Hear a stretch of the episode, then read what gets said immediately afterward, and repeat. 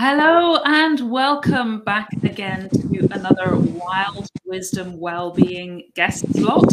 And today, to mark uh, May being Maternal Mental Health Month, I have with me the wonderful Emma Cronin-Preece. I hope I'm pronouncing that correctly, Emma, uh, who is a lactation, a board certified lactation consultant. And never having had children myself, I kind of didn't even know that that role existed until I met Emma through a networking meeting. And this was going a few years back now, pre lockdown. But it, I was so fascinated by what you shared. And then, just at, I think it was the beginning of this month, somebody posted uh, an image on Facebook of a lanyard that I think it was a midwife or something had, which had a little red ball showing the size of a newborn baby's stomach, and then a bottle of formula, which was so much bigger, but that was the first feed that mums are sometimes encouraged to give to their babies. And then we wonder why children can be colicky and so on. And I had such a response to that post that I then shared that I thought this is an issue that is very sensitive for an awful lot of people, and that maybe people don't know what to do for the best. Who better then to give us some uh, information, some guidance, some support than a lactation consultant? And that's really why I've invited Emma to join me today. So, hi, Emma. Could you start just by telling us a little bit about yourself and about what led you to become a lactation consultant? Well, I think I, have a real love for anything natural, but also um, nutrition, health, well-being, and that that has been my whole ethos, my whole life. And I think some of my influences come from my family, my parents, and their interest in those things as well. But along the journey, I have um, sort of found infant feeding really, really interesting because of having my own child. I think that's what sparked off my interest in particular at first, because I went along to a masterclass who was the specialist midwife at the time. So this is a long time ago. My son is nearly 17. So they must have been in a role similar to me, but in in in those days, we you didn't really see those sort of roles about. I don't think it wasn't something that was everywhere. Um, and now I I work um, in the NHS as, as, as well as privately, of course. So I get to meet you know other lactation consultants now as well, which is really really exciting because then we get to share ideas and new research and all sorts of things. And it's really nice to have that support network, you know, because you are quite a lone worker. You know, you're working one on one with a family, so it's nice to have that sort of support network as well. But yeah, it all tracks back to there, I think, really, as of having my own son, going to a masterclass for breastfeeding at the time, and realizing the miracle of the milk, realizing the um, the unique health benefits from that that you cannot get anywhere else. You cannot emulate that with formula milks. So of course they are needed. Of course, you know there is there is choices. There is everything there which should be there, but it is a magical thing that a lot of people think of it as being similar to blood because it is a living fluid with living cells in there, so it adapts and changes to that baby's journey, that that that that that particular need that is needed at that time and stage of their life. But it's also protective for mums as well. So I think it tracks back to that and me wanting to do you know get all the information that i needed for trying to get that off to a good start for myself you know my baby and then as I went forward, I realised that there wasn't that much support out there, you know, as in as in specialists and things at that time. And my other interest was nursing. So at the time, I was a nurse for a nurse working with children, and I had always planned to go and do my nursing degree, which is what I did then when my son was quite young, just before going to school. I did that when he was asleep mostly, when he was doing his little naps and things. Um, I was sort of beavering away to get my nursing degree. And within that, then I was still finding this interest I had in nutrition, really, and health and well-being. Um, you know, and it was a way of me doing that with with community, with people in the community. So working in the hospital, yes, I really enjoyed it. It lived up to my expectations that I really enjoyed that work. But I really, really do love being out with real people in their real homes. So I think um, I think that's what led me to it, and finding that actually, even though breastfeeding might be seen as being natural, it's not always easy, and um, it's um, it can be quite a challenge. And to get that um, information firsthand from somebody who's experienced and knowledgeable with that latest research, I think is really, really important. And I do work a lot with um, local breastfeeding groups as well. You know, they are are brilliant, brilliant people to be working with. So it's knowing who's out there to support you is really important, I think. Yeah. And I think that you touched on a really important point earlier about it is a very natural process yeah when it works well, though there are yeah. some instances, obviously, where for whatever reason it doesn't. So there are yeah. other options, and I, I don't want yeah. anybody out there who might be watching, yeah, to feel that there is a problem and that there's something wrong if no. they and their baby just Absolutely. don't seem to be gelling with this process. It's not a blame on anybody for taking a different route for whatever reason. But I'm like you, I love to explore what the body is in its optimum set up to do. And yeah. I love that you touched on the fact that it's a reciprocal process. It's not just mum feeding baby, but yeah. that there are living cells in the milk, that mum adjusts and baby adjust as you go through the process because obviously there are different mixes or uh, makeups of the milk at different stages as the baby's yes. needs change as as the they're growing and developing and so maybe you could talk a little bit about more about that and how the milk responds to baby and mum's production changes I think I think what I'd like to start with with that is how how you how you feel makes a difference. So your state of mind, your mm. relaxation makes a difference. And I know a lot of people may say, you know, oh, that's a bit like, you know, mindfulness and all that stuff, which I actually enjoy. But, you know, and that it, you know, how much impact can that have? Well, actually, it has huge because you're your mental well-being affects your physical hormones because your hormones are, are what you know it's all intertwined it's all holistic you can't separate it so in turn those hormones work on milk production and they work on your milk letdown which is the milk ejection how the milk gets out so the optimum way of helping that to work is actually having mum and baby together all the time you know so supporting that mum to be with that baby all the time allowing her to take breaks when she needs to you know because mm. you do need to go to the toilet you do need to go and, and you know do self-care things as well so you do need that support around you and that's where it's really important that people understand that they don't have to feed with a bottle to do that there are lots of ways that you can actually bond with baby um, when you're not the mum, you know, and you can support them, you know, in those other ways. So you can bond with baby. You don't have to sort of give give a bottle in that way. And I think the other important thing is that it is everybody's choice and they should be having an informed choice. They should be given the information to make an informed choice. And that again is my whole ethos that I am here to support people on their own journey. I'm not here to make their decisions. I'm here to give them all the information they need to make their own decision, and I will support them whatever those decisions are. So I know that some people may think, you know, yes, I specialize in breastfeeding, but actually I'm supporting an infant feeding. So, you know, people may think, oh, if I can't breastfeed or I don't want to breastfeed, I have to bottle feed, yes, but you can also mixed feed. So some people don't realize they can do both as well, and that's really important to know that.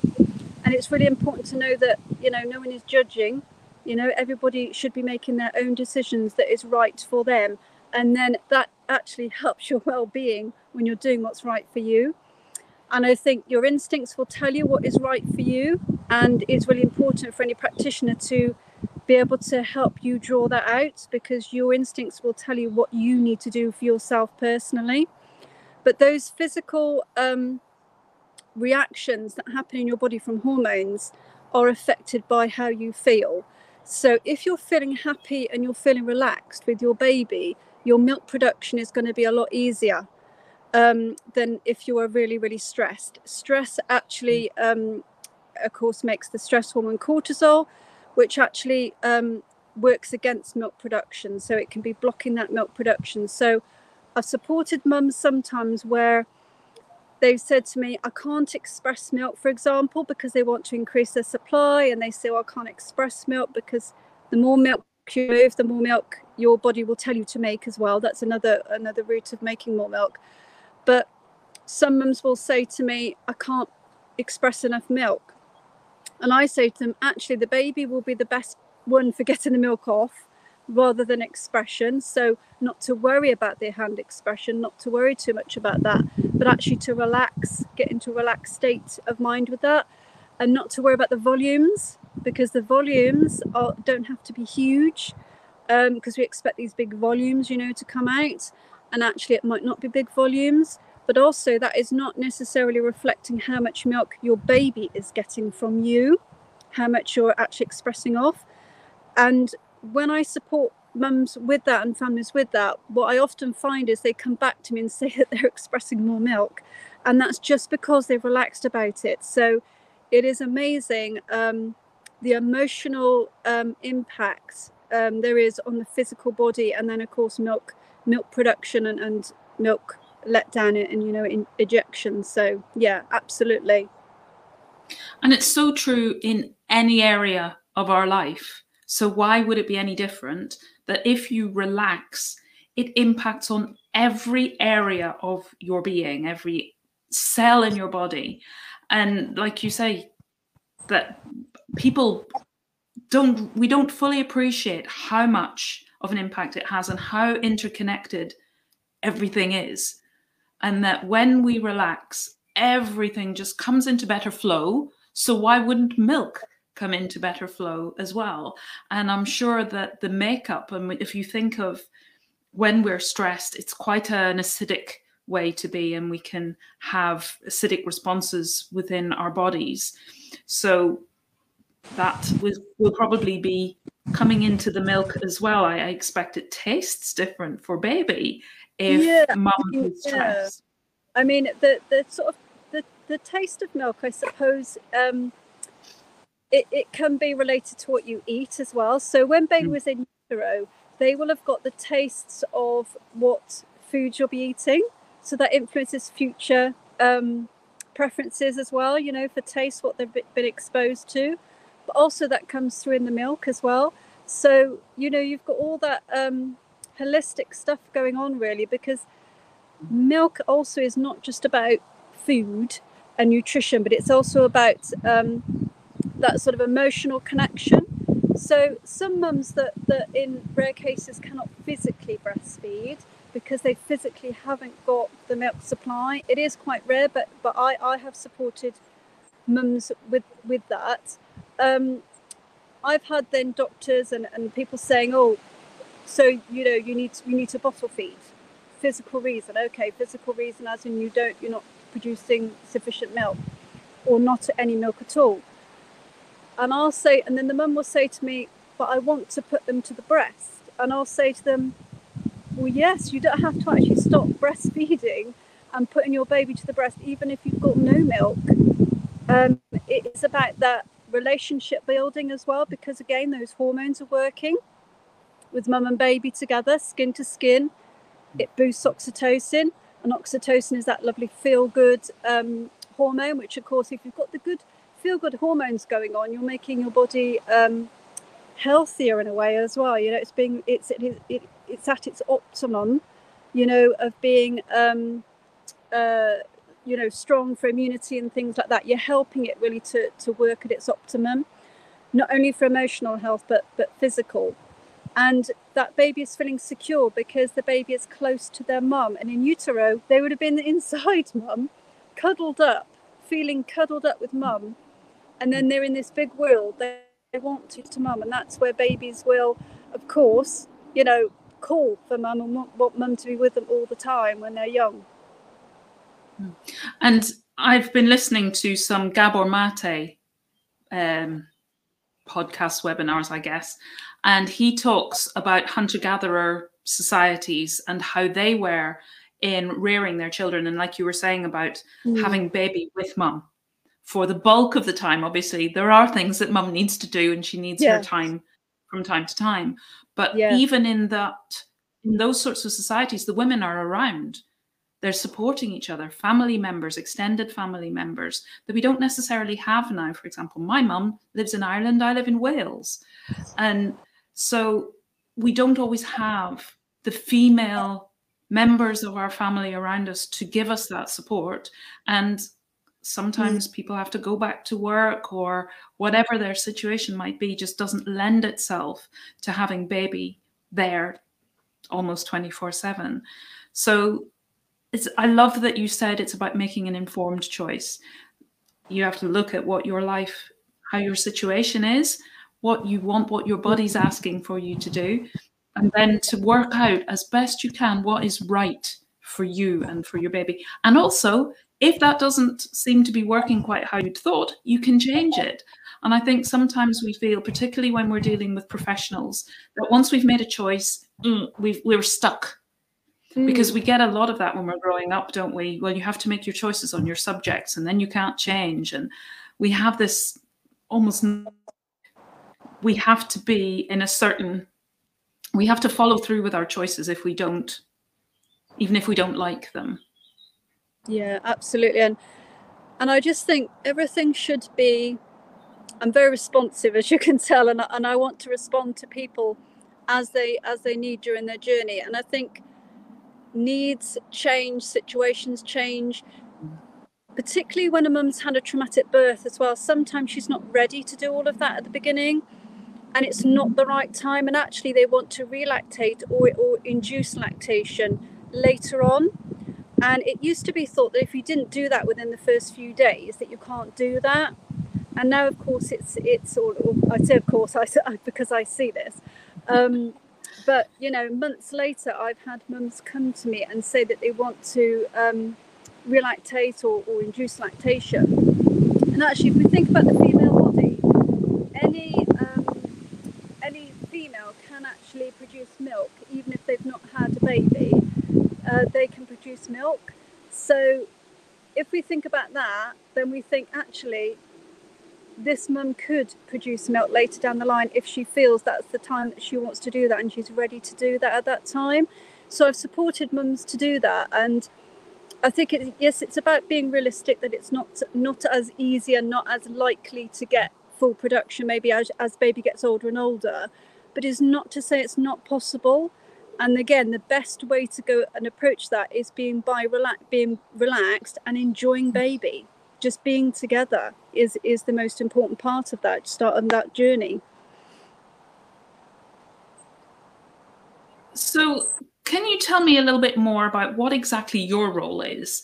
And you've talked about some of the people or situations that you've offered support in but when do you start? Where where at what point in this journey do you come in? And what do you offer to do you just work with the woman? Do you work with both partners how does it work so it, again it all depends on what the family need it might be um, uh, it might be sometimes I'll have a grandmother approach me and she'll say to me, My daughter's going to be giving birth so so day. I'd really like to gift her um, an antenatal package. So I'll, I'll, sometimes have that happen and I'll be able to give them all the information they need to get things off to a good start. More often, um, people don't realize the, the benefits of that and they come to me later on when things are already difficult. So my majority of my work actually is um, supporting to overcome challenges and difficulties. So things like sore nipples, um, tongue tie, uh, mastitis, um, uh, and I, over the lockdown and over the past couple of years, a lot of mums have been coming to me with um, what what we've together realized is is stress and anxiety and isolation really because of not being able to get out at all even to any groups because of course you get a lot of support from groups.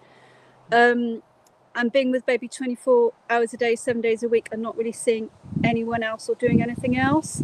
So i was seeing a lot more um, anxiety and stress and also um, not being able to to know what normal baby behavior is like and to sort of realize that that was normal for baby to be needing to be with them all the time to be feeding so frequently um, the normal sort of baby behavior. So that has been a lot of my work over the past couple of years actually. Has been a lot of focus on um, normalizing baby behavior i think really and helping helping to understand that. And yeah that's been a lot of my work. But generally it's usually sore nipples tongue ties um, uh, and I don't do I don't actually um, cut tongue ties or anything but you know there are practitioners who do um, that I you know I can direct to.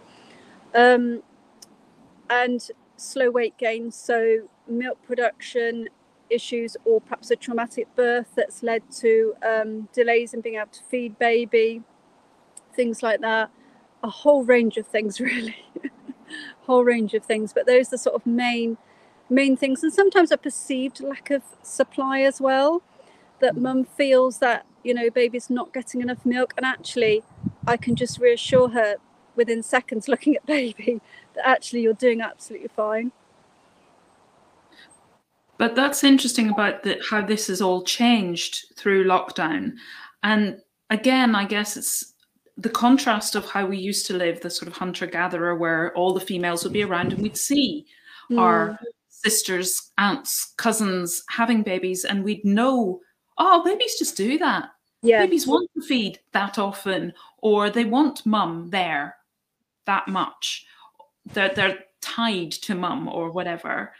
They probably don't look at it like that way in that way, but we we are so separated from that, that we don't know those norms anymore. And we have all these anxieties. And particularly, I'm sure for those who've never had a baby before, it's their first child, that you just don't know what to expect. And even if you've read the books or whatever, babies haven't read the books. So they're not necessarily doing what we think they should. But then there is no should, is there? I'm sure mm. that you see variety, a lot of variety within the different people that you support. Yeah, absolutely. And I think what I've come to realize over the years is that I think we work a lot in conflict with what nature really wants us to do and what our bodies want us to do. Instinctively, we want to do and need to do. And I think a lot of the problems do come from interventions, but also society being too rigid over you've got to do this, you've got to do that, you've got to get out, you've got to go to work, you've got to do this, you've got to do that.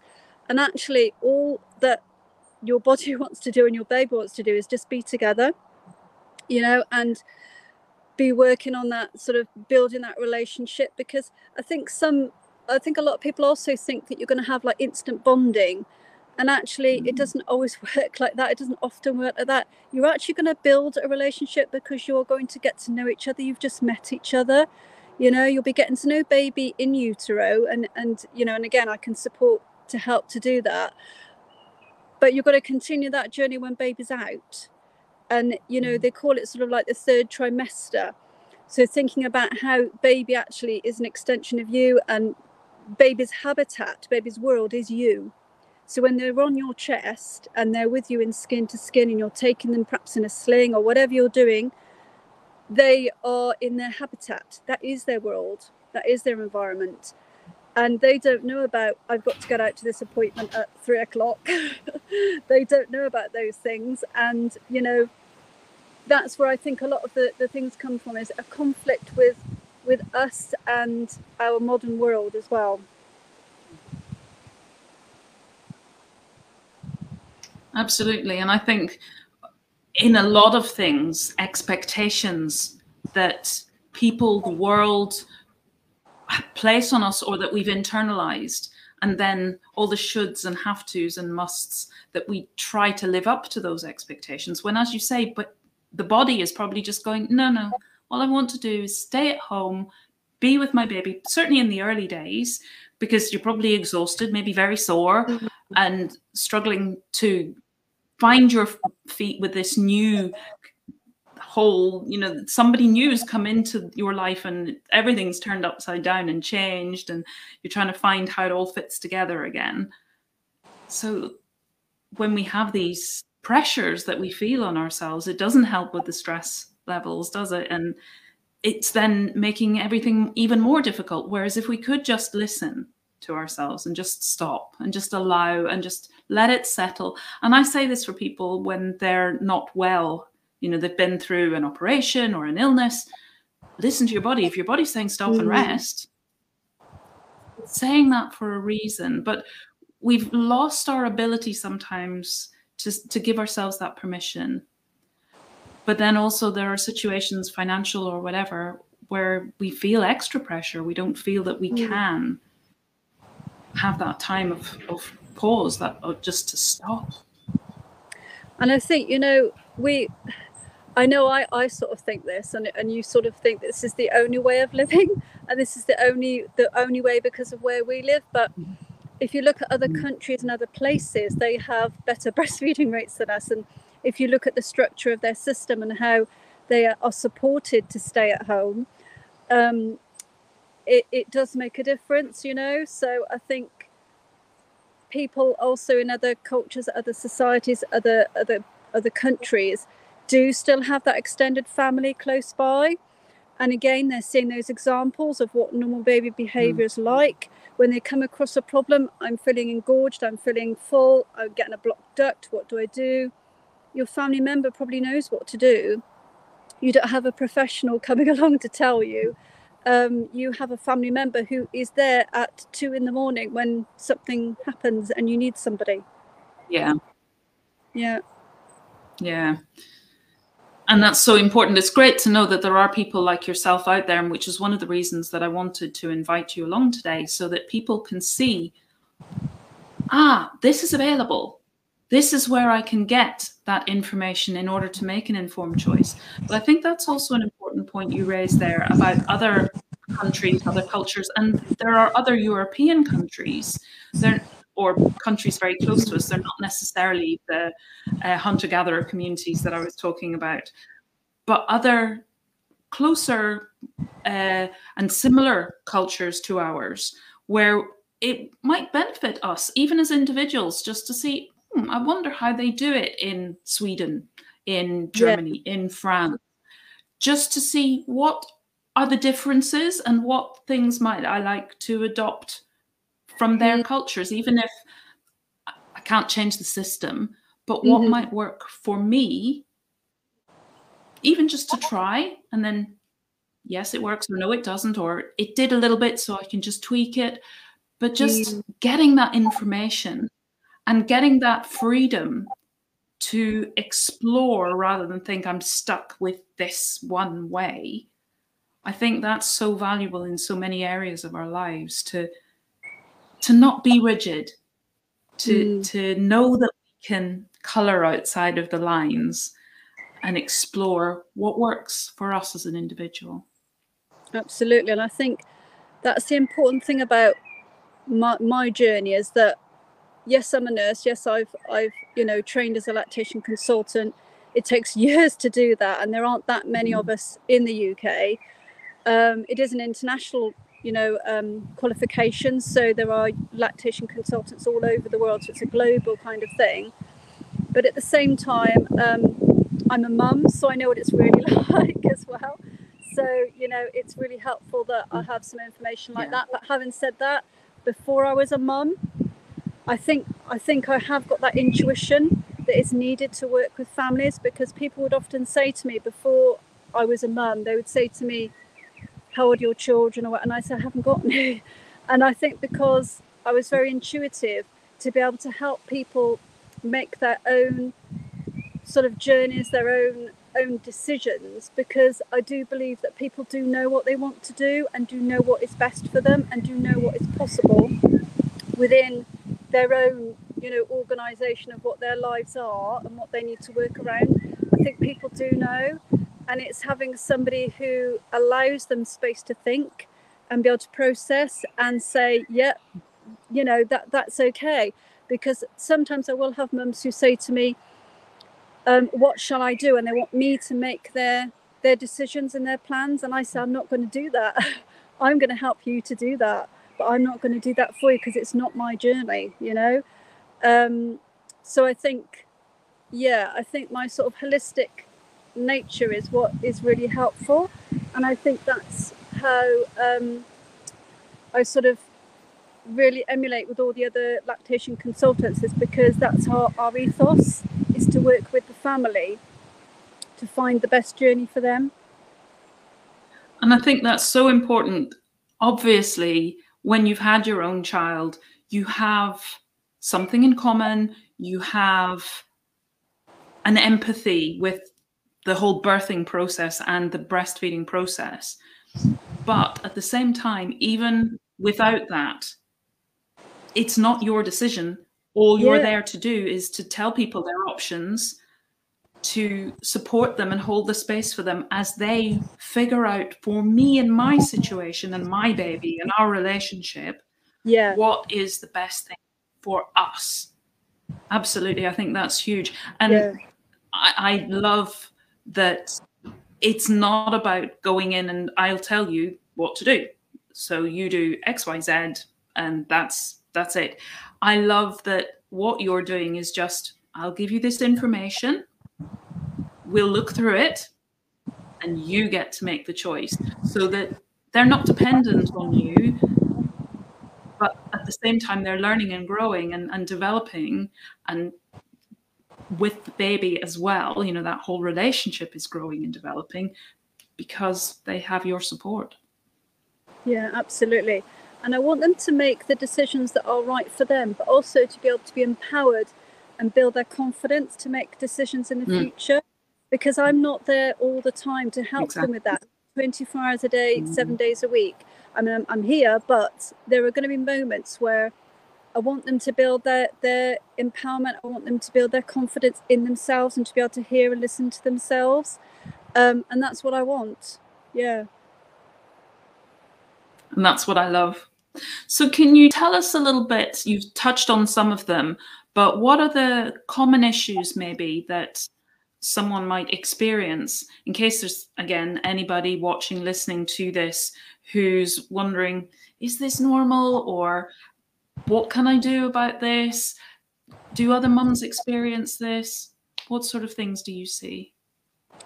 So I think, um, like I said, over the over the lockdown, I saw an increased amount of mums that were um, concerned about their baby crying a lot and making a lot of um, noises as well that they weren't used to. And I would hear the noises and I would say, that's completely normal, that's okay, that's fine. um, but also, I think, you know, again, that support network around you is really important, and whoever that mm. because that baby also needs to feel secure in their environment. So they need to feel that even if mum and, and partner or dad, whoever, doesn't know what to do, they are trying and mm. they're they're sort of working with that baby they're reassuring them because that baby will get to know that actually even though they're little they get to know you're trying to help them even though you don't know what what is wrong or what to do mm. so you might go through the basics of right i'm going to change their nappy i'm going to feed them are they tired are they this are they that and actually then you'll go back to the beginning again i, I see it a bit like um, my first aid training when i did that years ago uh, where you do A, B, C, D, E thing, and you're going around. And then what do you do when you get to the end and you still haven't found the solution? Well, actually, you start at the top again, and you will find you will find that that mm. sort of solution. But also, just to understand that babies um, don't have the um, the the sort of brain mechanisms and the brain wiring to do things on purpose or to um, or to control their crying. You know, there's sometimes they're communicating, but I think we always want to fix things. We always want to make things better. We don't want baby to cry. We don't want them to make noises. We want them to be sleeping nicely and, and just content. but actually they're in a big wide new world and it is you know really really different for them out there and i think the best you know thing to do really is try and go with the flow as much as they can and understand that you don't have to solve all, all problems as in you will you will find those things out together and it's about the journey but i think and i, I understand myself that that's hard you know that you want to be able to yeah. solve all problems and you want your baby not to um, cry and things like that but actually it's all normal things that baby's going to be doing. They are going to communicate um, and often the best way to soothe the baby is to breastfeed them um, and just to soothe them because again the breast milk is not just about milk it's about the comfort it's about the closeness about the skin to skin. And i always say if in doubt go back to skin to skin. Um, that is your absolute go-to thing whenever in doubt go to skin to skin whether breastfeeding or not just yeah, just exactly. that holding exactly. and creating that circle of protection and care and and cwtching as we would call yeah. it in wales yeah. that cwtch yeah. for the baby because that'll help to reassure mum dad it'll also also help to reassure a baby and yeah. Uh, like you were saying about the mums obviously don't want their child to be uncomfortable or in pain but at the same time, that is part of how we explore the world almost, isn't it? We we find a, a sensation that it's it's new and it's a little bit, ooh, what is that? Yeah. And it may just be kind of novelty of something that I'm not sure. And if mum goes, oh, that's fine. It's it's nothing to worry about. Baby will go, oh, okay then. Because baby gets their message about whether it's good, bad, safe, not safe from the parents, don't they? Absolutely, and I think one of another one of the main things I get is um, babies with colic and reflux as well. And again, it's normalizing that actually that baby mm. is still developing. And if we look at sort of anthropology and, and sort of um, you know different sciences, you will see that actually baby is not fully developed. So their brain is developing outside of continue to develop outside of utero. So is their gastric system so their stomach is is still developing um, and a little flap that holds things down. It's not that strong yet you know? So you're going to have a little bit of reflux you're going to have a bit of discomfort. But also with the stomach you know when babies um, get ready to poo and they'll start to make a noise and, and squirm about and and obviously families are really worried about that and saying oh my gosh are they okay? And and they're really worried about that. But actually like you said it's something really new to feel for that baby. They didn't do that in yeah. utero. So it's like, oh my gosh, what is this? Is this something I should be worried yeah. about? And then the family is saying, no, no, it's fine. You're okay. You're okay. You're okay. And then they start. What is the sensation okay. in my middle? Yeah. mm. Exactly. Exactly. So it's it's a bit like being an you know an alien isn't it or something? You know you're coming into the world and it's all absolutely brand new and you just need that reassurance actually it's okay it's going to be okay. But again things have to be repeated. So it's going to take a number of times um, for baby to be reassured by something but also for their system to develop as well.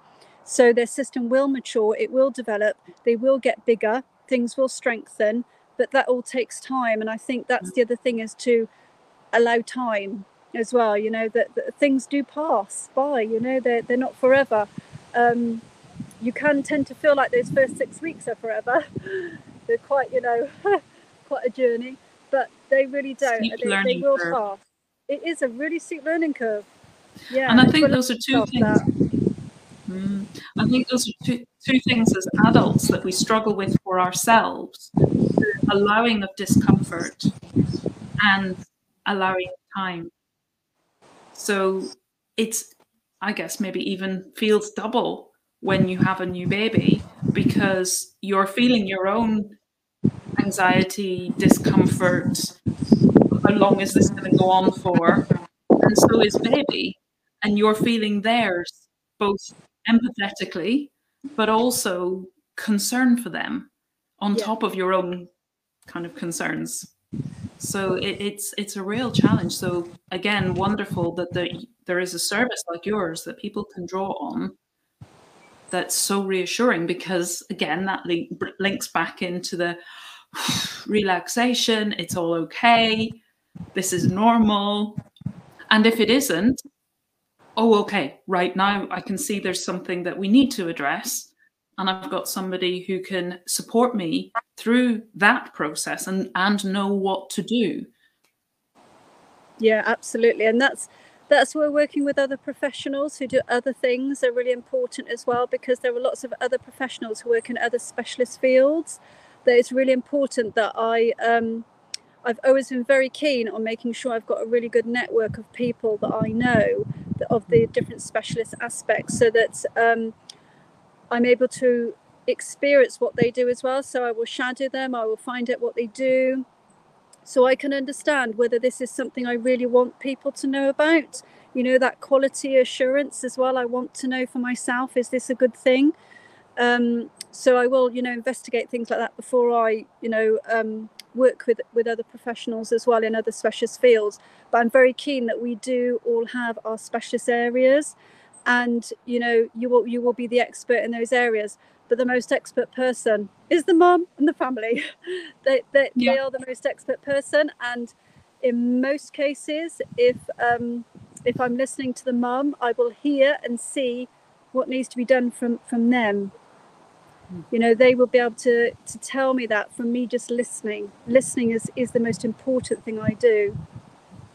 And again, that's another message that I'd really like anybody who's watching, listening to this to take on board it's something that I share with the people I work with as well. You are your own expert.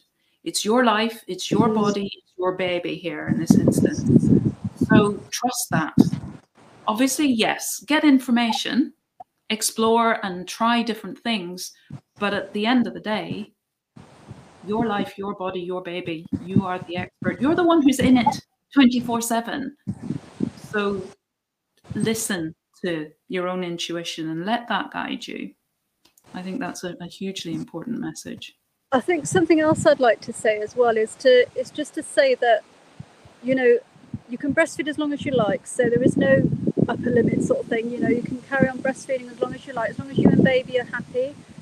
Um, and and having said that, you know, I'm supporting more and more older um, babies continuing to feed over the past few years now. I noticed that sort of happening more so.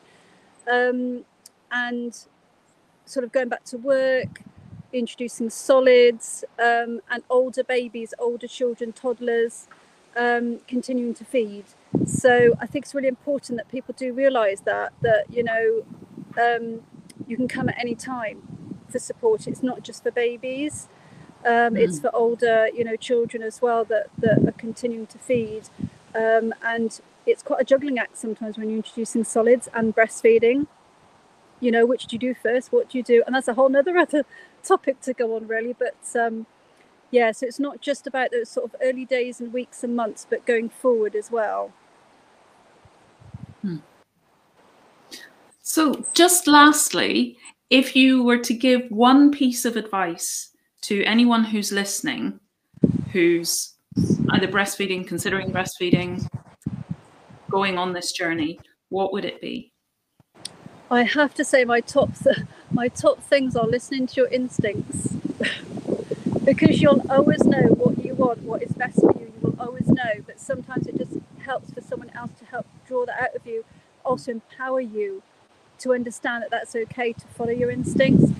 I think that was my, my top thing really. That and skin to skin when the baby's there. I had a feeling it would be something around that. Yeah. Yeah. And just for anybody also who's listening, watching, if that is a struggle for you, then just explore ways that you can start to connect in with that instinct and to put little bits in practice as you start to listen and feel. Think that, try it, play with it, be easy with it so that you can start to develop that. I call it a vocabulary, a body vocabulary. So, how does your body show you what it is that it knows is best for you because it is your expert it is your inner compass and your guide as to what is going to best support your well-being and in this instance your, the well-being of yourself and your baby so don't feel that you have to get it all right all in one go Yeah. if it's not something that you're used to. Take it step by step and maybe reach out to somebody like Emma. So, for anybody who would like to contact you, Emma, what is the best way to get in touch? Often people find me on the International um, Lactation Consultants of Great Britain um, website. That is where most people find me. Um, I do advertise on various means and things like that, but actually, I think just about everybody that I ask, How did you find out about me? was either personally recommended or they found me on the official list of lactation consultants of Great Britain. And there you can find your own local lady as well. So it might be your own local person who is um, nearer to you. But also, sometimes people will come to me and I will say to them, I actually know somebody who is more local to you. And I will be able to direct you to them as well. So we do work as a network really well across, you know, across the UK and beyond, um, like that as well. So yeah, so I, I would say that's probably the best way to find my contact details generically for this this recorded video. Then that you'll you'll put on the the the group um, would be to look on the Lactation Consultants of Great Britain website and um, look up the IBCLC, so our International Board Certified Lactation Consultant. And is there, just out of interest, a good spread? You said there aren't very many of yeah you um, in your role. Yes, there, there in some areas there are more. Say, example, perhaps London, where it's a denser population and things like that. Um, where I am, um, sort of Herefordshire, I'm, I'm in, in between sort of Herefordshire and, and South Wales, really, where I am. There is not any lactation consultants for quite a few miles. So um, I do connect sort of far and wide with them all over the UK, but there are not so many in some some of the areas than others. So yeah, so you may have to connect, um, and we will always put you in connection with you know your nearest person, and we will always find a way of either seeing you in person or video call or whatever is going to be suitable for you, really. That's wonderful. So thank you again for joining me, Emma. Thank you for all the really good information that you've shared. And please, if anybody is watching or listening to this and thinking, I could be with an Emma, get in touch and I'll share the links that Emma has mentioned in both the uh, podcast version of this, the YouTube version of this, and on the group. So thank you all very much for watching. If you have any questions, either watching this now and something comes to mind or watching the replay, stick in hashtag replay and just ask your question and I'll make sure that it's passed on to Emma and we get back to you with an answer. Uh, so thank you again, Emma. Thank you for watching and I will let you know next time we have a guest coming on live on the group. Bye-bye for now. Have a great weekend. Bye.